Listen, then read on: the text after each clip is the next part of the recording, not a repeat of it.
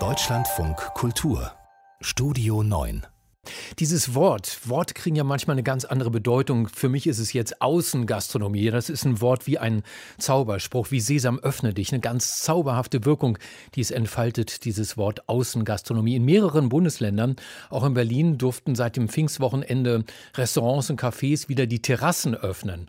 Moritz Behren ist Redakteur im Studio, heute Morgen im Studio nebenan. Moritz, hast du von diesen Freiheiten Gebrauch gemacht? Nee, bei mir hat sich das noch nicht ergeben, aber ich war viel mit dem Rad unterwegs am Wochenende und da war nicht zu übersehen, dass vor den Cafés und Restaurants wirklich schon ordentlich viel los war und das, obwohl drei Dinge den Genuss von Pizza oder Kaffee draußen ja ein bisschen umständlicher gemacht haben. Darunter als erstes wahrscheinlich das Wetter, das den Bordeaux verbessert, ja?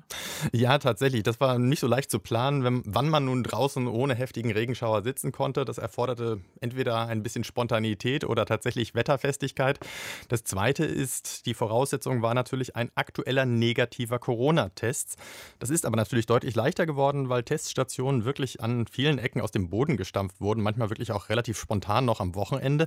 Das dritte, und da wird es vielleicht wieder eher komplizierter, ist, dass viele Restaurants ein Check-in mit der Luca-App verlangt haben. Ja, die kommt mir nicht aufs Handy. Da nehme ich die Bedenken der Datenschützer doch sehr ernst. Ja, und dazu kommt natürlich auch noch, dass die Luca-App ihre Daten zunächst an die Gesundheitsämter übermittelt, die dann wieder mögliche Kontaktpersonen anrufen müsste ginge vielleicht auch leichter. Und im Prinzip verfügt ja auch die Corona-Warn-App des Robert-Koch-Instituts über eine Check-in-Funktion. Dass die jetzt von der Gastro groß flächig eingesetzt wird. Das habe zumindest ich noch nicht wahrgenommen. Und damit nicht genug. Es gibt auch noch eine App des Gaststättenverbandes DeHoga. Darf ich rein, heißt die.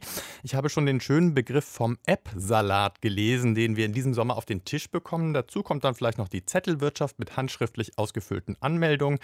Aber nachdem ich jetzt vorhin gehört habe, dass sich Menschen in Japan per Postkarte im Impfzentrum angemeldet haben, da wundere ich mich schon weniger. Lassen Sie sich nicht veräppeln. Moritz Behrendt, vielen Dank.